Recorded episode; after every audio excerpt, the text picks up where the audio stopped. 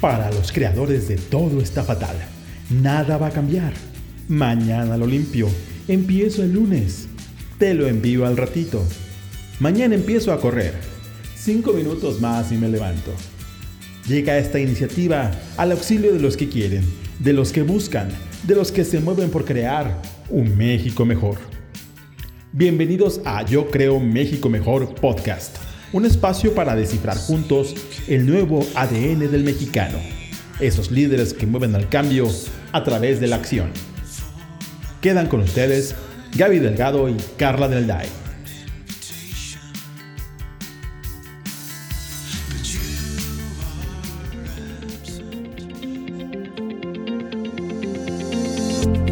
Hola, bienvenidos a Yo Creo un México Mejor, un podcast que es el espacio para los soñadores, los inconformes, aquellos que quieren arreglar las cosas que no les gustan.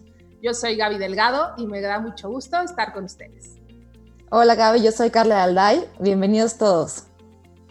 Y pues la verdad es que hoy estamos de manteles largos porque, como ustedes saben, este movimiento de crear un México mejor, de impulsar desde la comunicación una narrativa más justa, ¿no? Que nos ayude y que refleje los verdaderos atributos del mexicano, que se muestre un poco el México que es un lugar de oportunidades, que dejemos el pretexto y vayamos a la acción, que veamos en los medios y ayudemos a visibilizar historias de personas relevantes que están haciendo cosas para que esto sea distinto.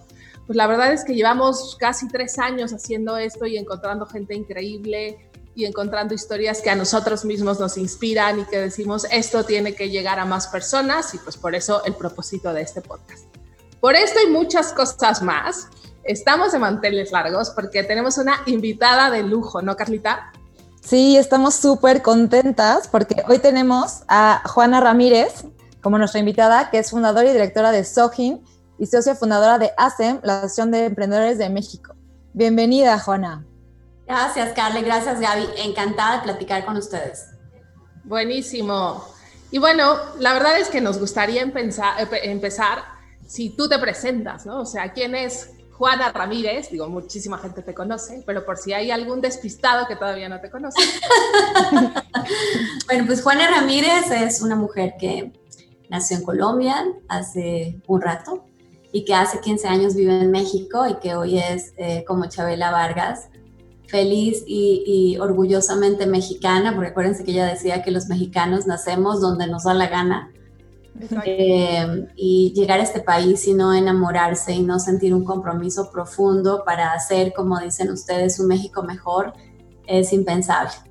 Soy psicóloga y durante mis 22 años de trabajo he tenido la fortuna, el privilegio de trabajar cerca de las personas que tienen una enfermedad compleja, padecimientos como el VIH, como el cáncer, como la hemofilia, como la esclerosis múltiple.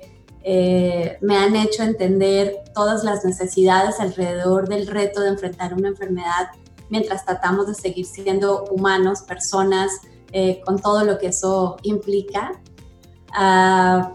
Hace 11 años fundé Grupo Sohin, que es la organización que se dedica a acompañar pacientes que tienen estas enfermedades, a facilitarles todos sus procesos de atención, a orientarlos, a facilitar el trabajo de los médicos tratantes sin importar si los pacientes están en el sector público o privado, no importa, y que tiene un área muy particular de diagnóstico genético, porque al final lo que defendemos en Grupo Sohin es la necesidad de una medicina personalizada y de tratamientos individualizados. Y por medicina personalizada no me refiero a que una persona te atienda, porque eso siempre ocurre en el acto de la medicina.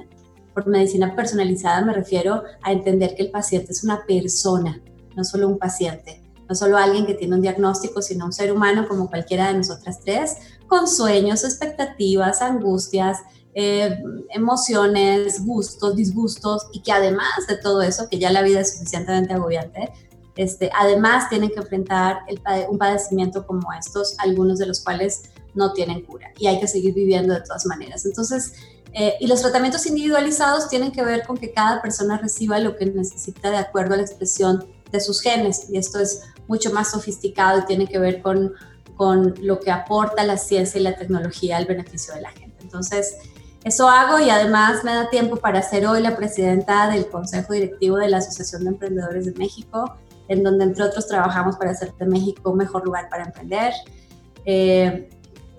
Esta aventura de ser empresaria, de empezar de cero, de ser mujer, y está chistoso porque ser mujer no te hace mejor líder, ni mejor empresario, ni mejor nada, pero sin duda sigue siendo una historia distinta, una historia sui generis en un mundo en el que todavía son más los hombres los que participan de estas cosas. Entonces eso me hizo entender la responsabilidad que tenía como modelo de otras personas, de otras mujeres, de otras niñas. Y entonces, además de hablar de salud, además de hablar de emprendimiento, llevo unos 10 años hablando de liderazgo femenino, de equidad, de tratar de pasar del club de Toby no al club de Lulú, sino un club incluyente en el que todos cabemos, en el que todos nos podemos encontrar, en el que podemos aprender a trabajar juntos. Amo la música, particularmente la música clásica, pero soy una mujer extremadamente musical, así que me gustan todas las cosas bien hechas. La música folclórica, la música moderna, pero bien hecha. Y la música es parte indispensable de mi vida. Me encanta leer y soy una mujer que necesita espacios de silencio, de introspección. Tengo 2 gatos a los que malcrio con frecuencia y con insistencia. Para eso son los gatos, para malcriarlos. Exacto. Y nada, creo que soy una mujer profundamente apasionada por las cosas que hace. Ay, Juana, me encanta todo lo que nos compartes, porque al final, o sea, hazte cuenta que fuiste describiendo todo un mundo que tienes a tu alrededor, temas súper importantes en México y en el mundo, ¿no? Como el tema del emprendimiento, la salud. Me impresiona cómo puedes malabarear todas estas temáticas y no esta actividad, pero de verdad que yo te admiro muchísimo. Y me encantaba lo que dices al principio, y que aquí te voy a parafrasear, de esta parte de ser colombiana en nacimiento y mexicana por decisión. Y algo que también has mencionado, que en México, o sea, que consideras que en México lo que queremos soñar es posible, que todo es posible. Entonces, a mí me gusta mucho tu punto de vista, porque obviamente enriquece muchísimo la conversación sobre lo que te platicábamos, ¿no? De crear un México mejor y lo que nos contamos de México y las narrativas. O sea, cuéntanos por qué ves así a México, o sea, por qué, digo, claro que hacen una gran carrera, pero cuéntanos un poco sobre este ángulo que has comentado en otras entrevistas y aquí. Mira, cuando le pregunto a mis alumnos, que además soy profesora universitaria en la Universidad Panamericana, en mis ratos libres, y hablo de emprendimiento, y cuando les preguntas hoy a los jóvenes quién quiere ser emprendedor, en realidad todos quieren porque es fancy, porque está de moda, pero las razones normalmente no son las correctas, ¿no? Las razones rápidas de bote pronto tienen que ver con quiero ser mi propio jefe, quiero manejar mis propios horarios, chance y me quiero volver rico y famoso, ¿no? Uh-huh. Y pues nunca eres tu propio jefe, porque en realidad tienes muchos jefes cuando emprendes, ¿no? Tienes los clientes, los colaboradores, las instituciones, las obligaciones, los proveedores, muchas cosas. Y el horario, bueno, o sea, nada más falso que eso. O sea, los emprendedores somos 24/7, aparte somos súper aburridos porque los fines de semana hablamos de la chamba y soñamos con la chamba y sabemos a qué horas entramos pero no a qué horas salimos. Lo de rico y famoso, si esas son las expectativas de éxito o la definición de éxito para algunas personas, pues está bien, pero me parece que el éxito tiene más que ver con otra cosa, ¿no? El éxito tiene que ver con poderte levantar todos los días a hacer lo que te gusta, lo que te apasiona, y asumir que los tropiezos, los fracasos, los golpes son parte de ese proceso y que hay que disfrutar el proceso incluso más que los pequeños logros. Y siempre he dicho que este spotlight, los premios, el éxito, los aplausos son tremendamente peligrosos, porque puedes perder la parte más compleja de las cosas en las que tienes que mejorar, ¿no? El spotlight te deslumbra y no te deja ver. En cambio, no hay nada más eficiente para aprender que cuando te equivocas. O sea, el dolor y los errores te enseñan en chinga.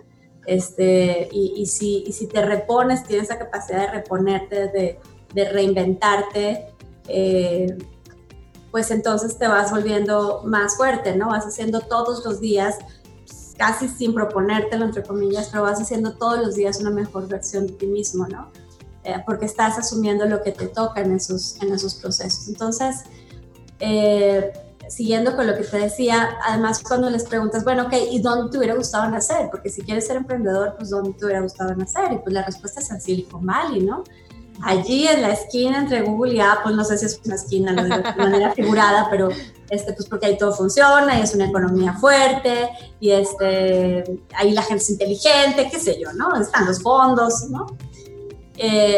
Y la verdad es que nacer en México o vivir en México o nacer en una región como América Latina en la que hay tantas dificultades, creo que por el contrario es una gran oportunidad, porque si quieres emprender en tecnología o en transporte o en educación o en salud, pues basta tener los ojos súper abiertos para identificar todas las necesidades a las que les puedes dar una solución. Y entonces, si emprender no se trata de enamorarse de tus soluciones, sino enamorarse profundamente de los problemas que quieres resolver, pues aquí hay un montón de razones para enamorarse de cosas, para hacerlo mejor. Y es emocionante porque lo que haces impacta a las personas, ¿no? O sea, igual contar una historia vacía de éxito económico en una comunidad fallida, en una sociedad en donde las cosas no funcionan, me parece egoísta y triste, ¿no? El éxito de alguien tendría que estar acompañado de un montón de puentes, de escaleras, para que otros también puedan contar sus propias historias. Totalmente, me encanta. Me parece que, o sea, esto un poco como el repetirnos esto, ¿no? Porque de pronto creemos que las cosas tienen que ser así, como miel sobre hojuelas y que no va a haber ninguna bronca. Entonces, escuchar esto y escucharlo también de alguien que ha decididamente ser mexicana para decir, porque me quiero partir la madre por este país también, porque veo que da oportunidades, pero yo puedo aportar muchas de las soluciones, ¿no? Y a mí me encanta esto que tú dices, porque me parece que tú ves, ¿no? O sea, como tu tarea como empresaria, ¿no? A estar al frente de organismos, de tu mismo trabajo, ¿no? Me parece que ves como un sentido de misión, ¿no? O sea, que ves el tema como una aportación y un llamado externo a ti, ¿no? Que dices, a ver, yo tengo estas oportunidades o estas inquietudes, ¿no? Porque de pronto decimos, bueno, hombre, es que, claro, puede quien nació en cuna de oro. Y no, cuando de pronto dices, no, para nada. Pero tú sientes como una misión superior a ti, ¿me explico? O sea, ahí cómo le haces para decir, a ver, venga, ¿cómo insisto en esto? ¿Qué es lo que tengo que resolver? O lo veo claramente que esto es lo que tengo que aportar. Es que creo que la diferencia en las personas es quienes tenemos la posibilidad de encontrar un propósito superior de vida. Cuando encuentras un propósito superior a tu propio bienestar, ¿no? Cuando hay un propósito de trascendencia que toca exponencialmente la vida de otros, allí hay una fuente de energía sublime, ¿no? Creo que se trata de generar más valor del valor que extraes del mundo. Se trata de generar más valor a México del valor que extraes de México. Todos recibimos cosas, hasta el que se sienta más olvidado, o el que esté más enojado, todos recibimos cosas de este país. Y la prueba es que pues aquí estamos y estamos vivos y tenemos la posibilidad de crear. Lamentablemente no todos en el mismo nivel y no todos a la misma velocidad. Y entonces allí hay un problema de democratización de oportunidades, de acceso a educación, de acceso a salud y de acceso a trabajo, que son una gran invitación para quien sí ha tenido ese acceso. Entonces, si yo ya recibí valor del país, ¿cómo lo voy a hacer para regresar mucho más de ese valor? De eso se trata, tener un propósito superior, ¿no? Y yo que he tenido la oportunidad de vivir en otros países de América Latina, por supuesto incluido Colombia, y de entender las problemáticas, entiendo que nos comparemos con los países de la OCDE, y está muy bien que nos comparemos con los más grandes y que ahí esté nuestro benchmark, pero también tenemos que ser conscientes de la historia de la que hemos venido, y que sí hay una evolución y sí hay avances importantes, aunque parece que a veces nos frustramos y no los tenemos. Y la única forma de avanzar más rápido es que nos comprometamos todos. O sea, la solución no viene de una sola persona. La solución no viene solamente de que cada uno haga lo que tiene que hacer y lo haga bien. La solución o las soluciones vienen de una sociedad que se emociona de hacer más, de crear en conjunto, de olvidarse del egoísmo de mi bienestar personal e individual para emocionarme profundamente, apasionadamente, de poder generar bienestar de comunidad. Totalmente, sí. Juana, ¿quieres ser la invitada nuestra de todos los programas? No. Ya no hay nada más que decir. Ya, es lo que iba a decir, que justo, o sea, me entusiasma mucho lo que dices, Juana, porque por ahí va todo lo que queremos justamente impulsar, ¿no? Desde este movimiento, a que todo el mundo nos animemos a aportar, porque como en conjunto es como logramos los cambios, ¿no?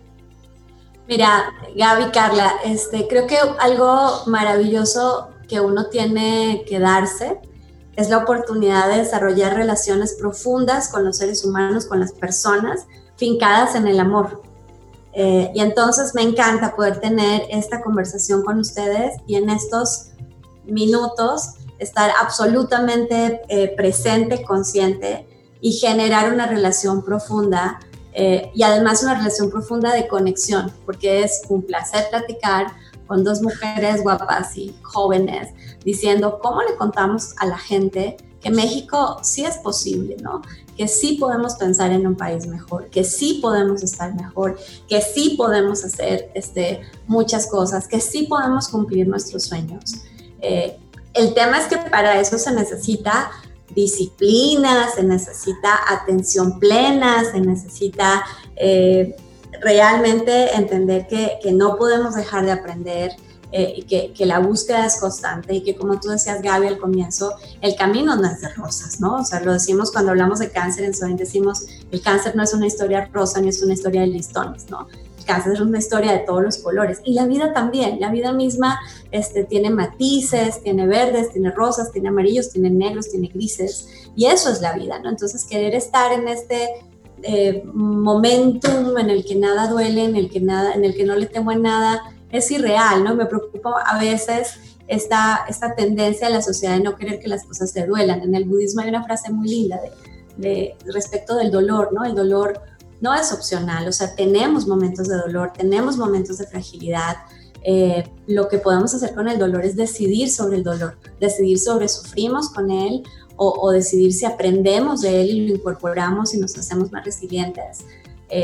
Pero en este proceso de emprender, y para mí emprender no es hacer empresas, emprender fundamentalmente es tomar decisiones de vida y asumir la responsabilidad de esas decisiones con profundidad y con honestidad. Entonces, para animarnos a emprender, para animarnos a asumir riesgos, pues sí, por supuesto que hay que pensar que un México mejor es posible, que una vida mejor es posible, pero también hay que ser consciente que en ese camino vamos a tener tropiezos, vamos a tener dificultades, vamos a tener raspones, vamos a tener heridas, pero que no hay nada más bonito que las cicatrices que nos recuerdan todas las cosas que hemos aprendido en la vida. Claro, me encanta. Sí, y esta parte que mencionas de las conexiones a mí me vuelve loca porque creo que al final eso es lo que construye. Al final del día las conexiones entre personas, ¿no? Porque puede ser emprendedores, puede ser, ¿no? Todo un país que se compone de muchas personas que se conectan y que trascienden lo que están haciendo por algo un poco más grande que ellos. Entonces ahí yo te quería, o sea, justo lo que hacen SOGIN, lo que hacen mucho es esta parte personalizada de cambiar la historia de cada persona, ¿no? O sea, está súper enfocado a de la persona y de su familia y de su, ¿no? Su economía, su entorno, su vivencia y su experiencia de una enfermedad tan compleja. Entonces, ahí a mí me encantaría que nos platicaras un poquito, o sea, ¿por qué decidir cambiar la historia de una persona a la vez? O sea, ¿por qué? ¿No? Porque hay muchos ángulos para cambiar, ¿no? Un país, el mundo, pero ¿por qué decidiste y por qué crees que es importante ir una persona a la vez haciendo este cambio tan profundo? Mira, de a una persona a la vez, hoy atendemos 25,000 pacientes por mes, ¿no? Casual. Pero fue de una persona a la vez, ¿no? Y entonces vas pensando en modelos. Yo la verdad es que puedo deshacerme del modelo A para adoptar el modelo B si el modelo B me hace llegar a más personas, y si el modelo C ofrece otras alternativas, no importa si me lo inventé yo, el vecino, el de enfrente, da igual. De lo que estoy profundamente enamorada es de llegar a muchas más personas.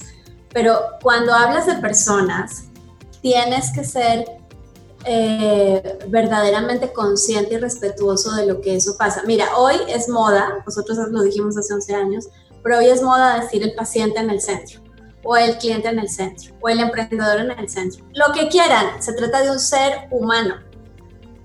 Y ese ser humano tiene un montón de particularidades. Entonces, la razón por la que a ti te gusta el queso brie, a mí no, o lo que sea, tiene que ver con esas particularidades.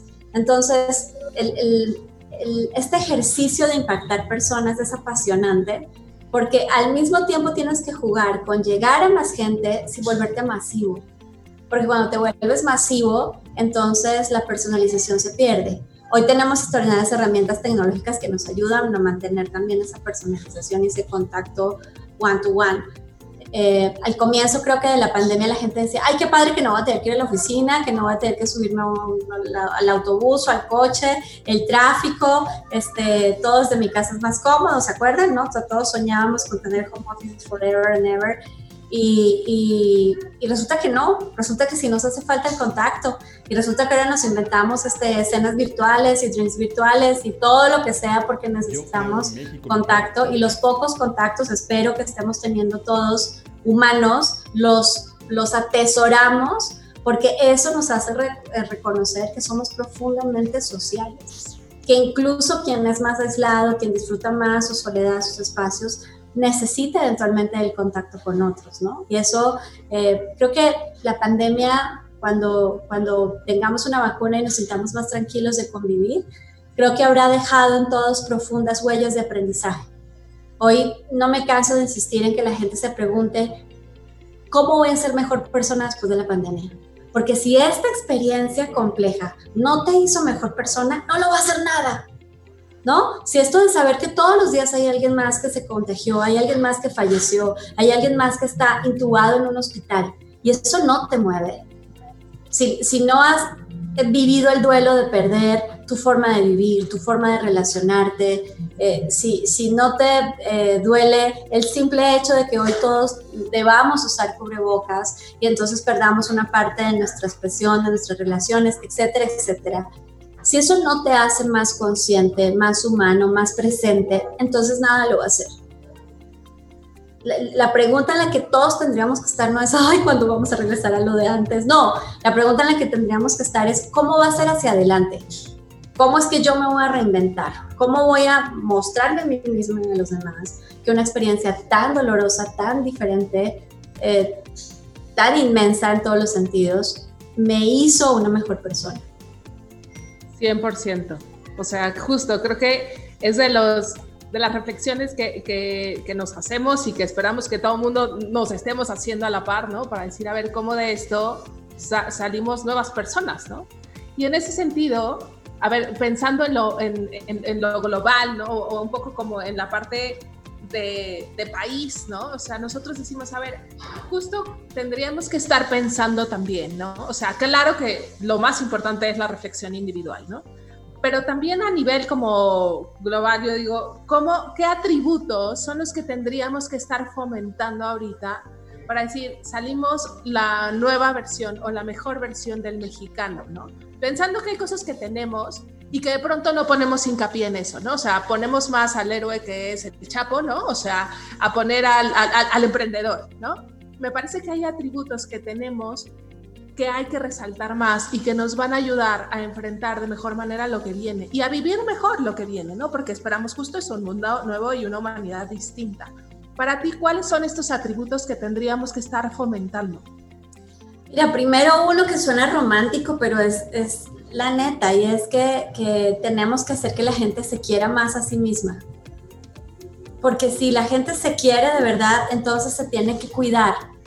Tiene que cuidar su cuerpo, tiene que cuidar su mente, tiene que cuidar su alma. Cada cual en lo que crea, cada cual lo que piense, está bien, es respetuoso, pero respetable, perdón. Pero una mayor conciencia sobre la salud tiene que ser uno de esos pasos de aprendizaje sobre la pandemia.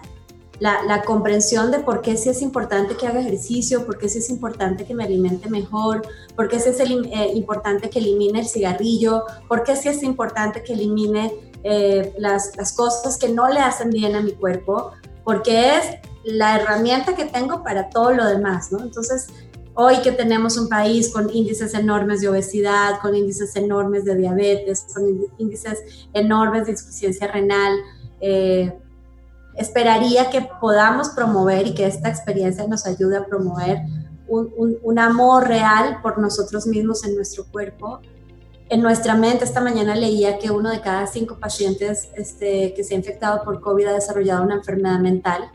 Y también nosotros en el servicio de psicología hemos visto un incremento muy importante de personas en crisis emocional, de personas que empiezan a tener algunos comportamientos poco sanos relacionados con lo que genera una situación extrema como la que estamos viviendo, de altísima vulnerabilidad, de poca controlabilidad. En realidad no podemos controlar lo que pasa, no podemos predecir lo que pasa, y eso genera niveles muy altos de estrés que desencadenan en otro tipo de problemas emocionales. Entonces, creo que es un momento también para que promovamos una mayor conciencia de nuestra salud emocional, de nuestra salud mental y, por supuesto, de la del alma, que suena... Sé que es un tema difícil de platicar, pero cualquier ser humano cuando está en una condición extrema dice, ay Dios, ayúdame, ay, lo que sea, universo, esta otra conciencia de que hay una energía superior, ¿no? Llámala a Dios o como quieras.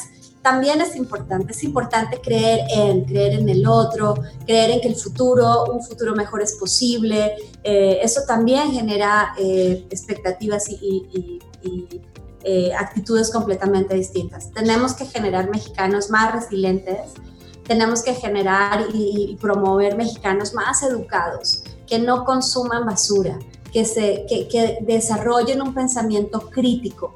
No de la crítica, de un ejercicio de pensamiento crítico en el que antes de emitir un concepto, en el que antes de hacer una acción tan relevante como votar o como tomar una posición ideológica o política, nos armemos de elementos y leamos más y seamos una sociedad más educada, más informada. Creo que eso es absolutamente indispensable.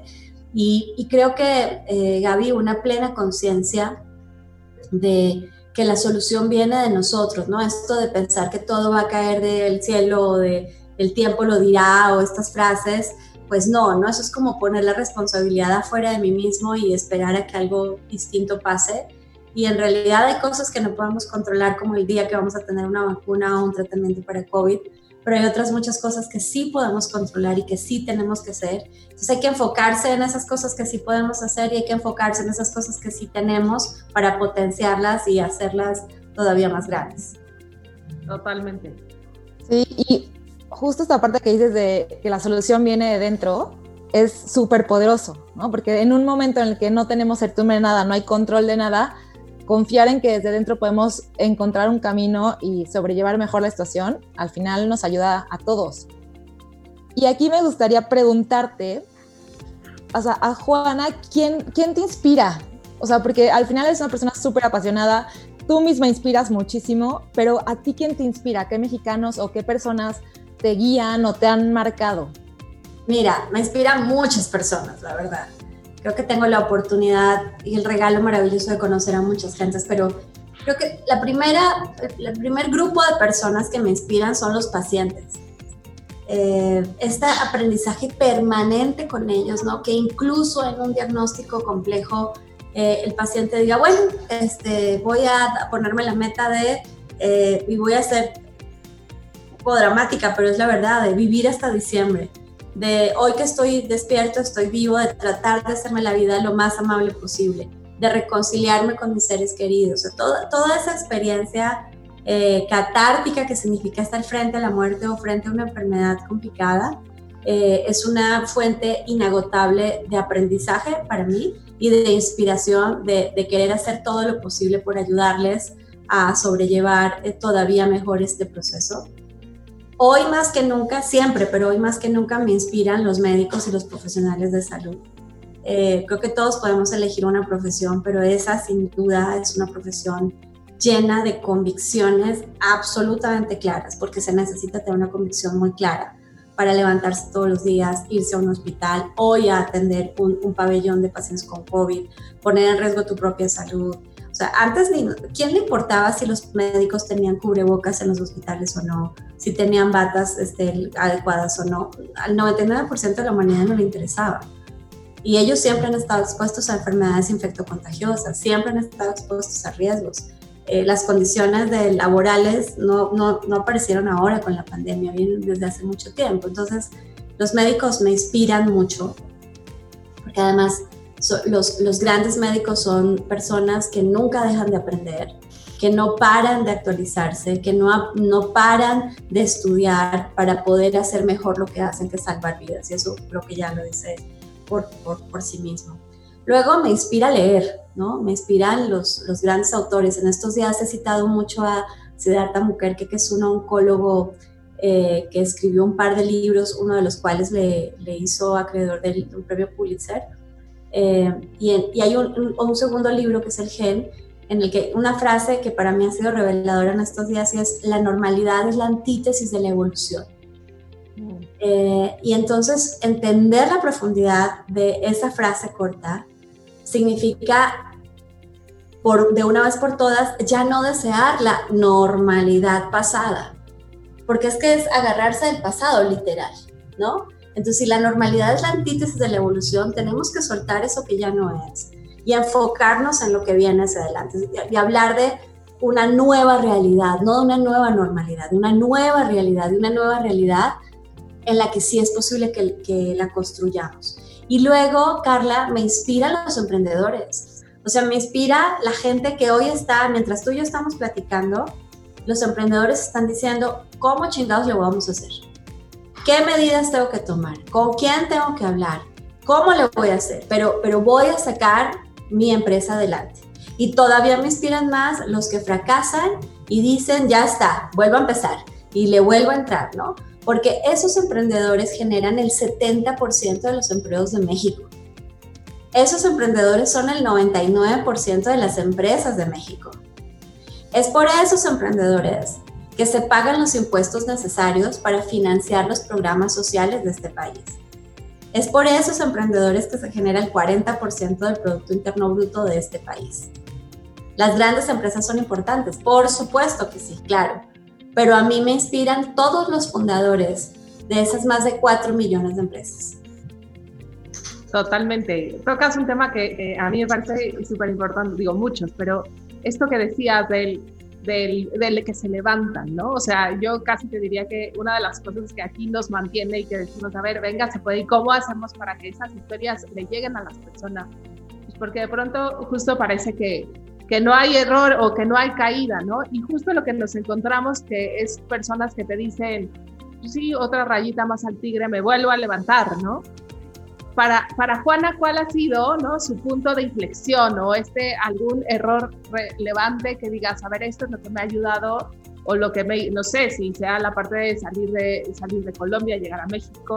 ¿Cuál es el punto cero o uno de estos errores que a ti te ha permitido estar donde estás ahora? Tengo muchos puntos ceros, igual que tengo muchos day one, ¿no? O sea, porque la pregunta es: ¿cuál es tu punto de inflexión? Pero también es: ¿cuál fue el día que, ¿no? El día que te inspiraste, que se te ocurrió, que empezaste, que arrancaste, que supiste. Y un emprendedor tiene muchos day one y tiene muchos días cero, ¿no? Por supuesto que para mí un día cero fue el 24 de abril del 2006, cuando me subí en un avión de Mexicana y miré para atrás en el aeropuerto de Bogotá y entendí que ahí había escrito mi vida en borrador, en lápiz, y que bajándome en el aeropuerto de la Ciudad de México sería mi day one y empezaría a escribir una historia en tinta, ¿no? Y fue una reflexión que tuve todo el tiempo, y creo que he sido mucho más consciente y más profunda en mis días recorridos en este país. Por supuesto que también un day one es el día que decidí vender mi coche y hablarle a mi hermano que viniera y que montáramos juntos este sueño que era Grupo Sohin. Por supuesto que a lo largo de mi vida, por ejemplo, en el 2015, en octubre de 2015, cuando en Marrakech me seleccionaron como emprendedora Endeavor, en este movimiento global en el que ves gente verdaderamente impresionante y brillante, y yo medio decía, neta, ¿yo qué? No, si yo nada más trato bonito a la gente. Y este para mí también fue un day one, porque fue todo un descubrimiento de las posibilidades, de la escalabilidad, de la fuerza de las comunidades. Para mí un day one hoy, pues es el 22 de octubre cuando recibí la presidencia de la Asociación de Emprendedores de México. Y luego de tantos mensajes que he recibido en las redes y personalmente de felicidades, estamos seguros que tu liderazgo, quién sabe qué. Bueno, o sea, hoy tengo así como un peso, un maravilloso peso también, no me quejo de decir, ok, hay que hacer un buen papel, no hay que hacer lo que hay que hacer.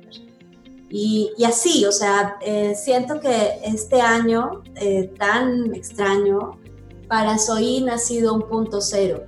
Porque esto que llevábamos 11 años diciendo de que los pacientes con enfermedades complejas deben ir a los hospitales de tercer nivel solo cuando es estrictamente necesario, pero que para que eso sea posible, entonces en su casa, en su cotidianidad, deben recibir lo que necesitan también para atender su padecimiento. Y hoy de golpe lo entendimos, entonces pues tenemos mucho trabajo, tenemos mucha gente a la que hoy necesitamos prestarle servicio y confirmar nuestra vocación, nuestra misión, lo que hemos decidido hacer como organización. Así que hay muchos, ¿no? Día cero y day one, ¿no? Y seguiremos haciendo la lista, espero, ¿no? Claro.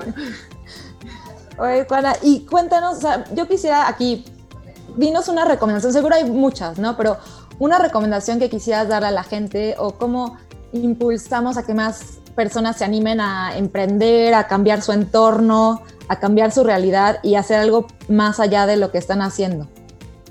A ver, creo que no tendríamos que esperar a tener enfrente la noticia de una enfermedad para valorar nuestra salud. No tendríamos que esperar tener enfrente la amenaza de la muerte para valorar todos los días nuestra vida.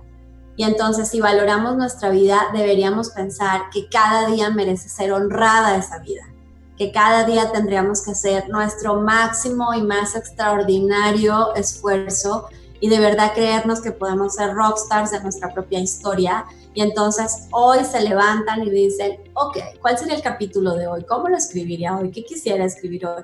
Y seguro que no importa, incluso si la están rompiendo y están en su punto máximo, hay algo más que pueden hacer, o por ustedes mismos o por los demás. Y emprender, insisto, no se trata solo de hacer negocios, emprender se trata de tomar decisiones de vida.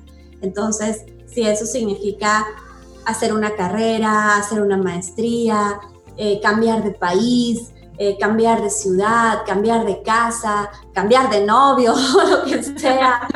Claro.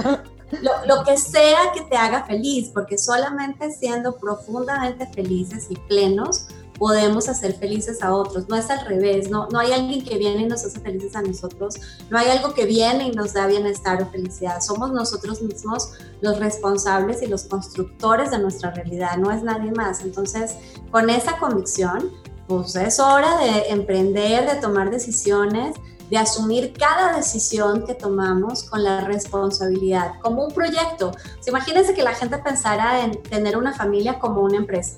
Entonces tendría objetivos, tendría planes, evaluaría, desarrollaría estrategias para que esa sea la mejor familia del mundo.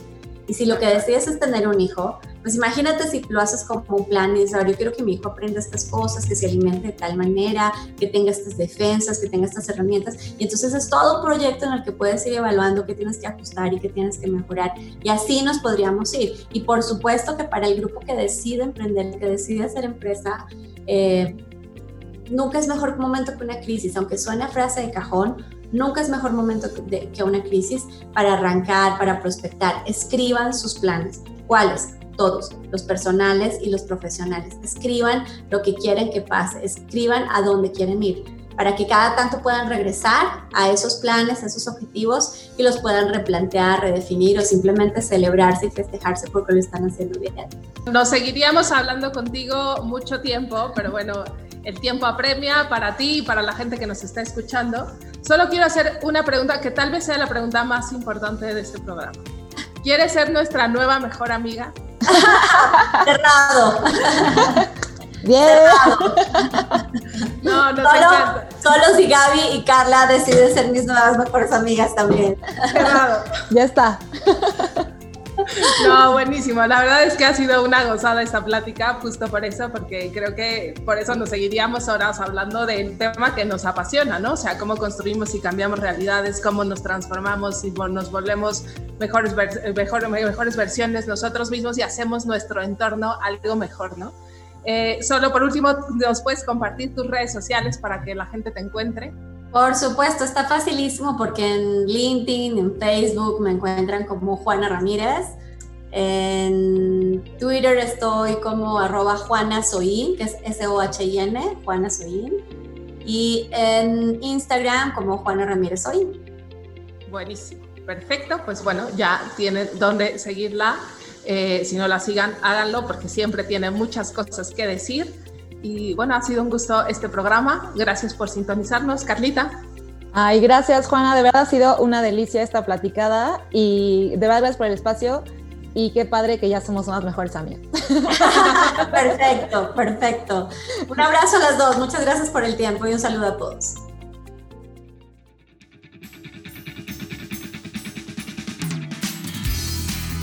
Gracias por sintonizarnos en Yo Creo México Mejor Podcast.